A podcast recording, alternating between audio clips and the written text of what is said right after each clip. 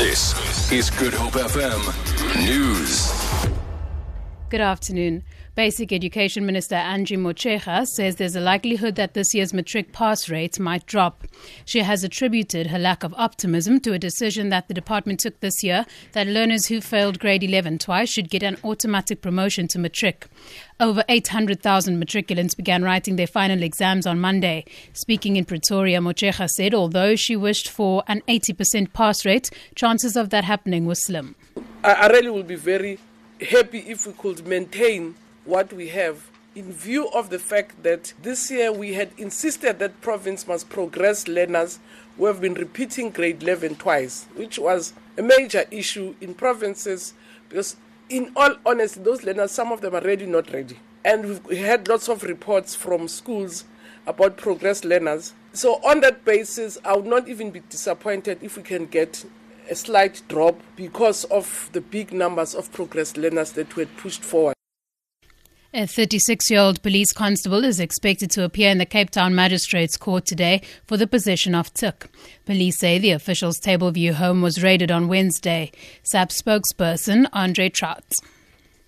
She was arrested in possession of tik, drug paraphernalia, 22 9mm rounds, as, as well as a Dutch stamp belonging to the police station. She was arrested after members of the anti corruption unit received information. The Western Cape Biodiversity Agency, Cape Nature, has recorded a total of 153 fires for the last financial year. Cape Nature says this is the highest number for the past 17 years. Western Cape MEC for Environmental Affairs, Anton Bredell, says these fires put a significant strain on Cape Nature's resources currently going into a dry season, obviously we're very worried.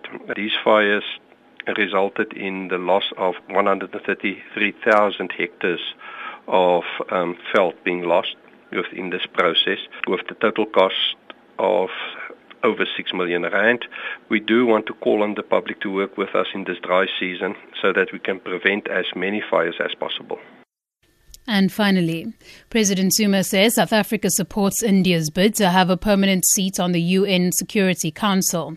Speculation is rife that China, which is competing with resources in Africa with India, does not want New Delhi to be on the all important UN organ. Speaking to the SABC at the end of the third India Africa summit in New Delhi, President Zuma said both India and Africa should have a say in the Security Council. For Good Hope FM News, I'm Danielle Buzet.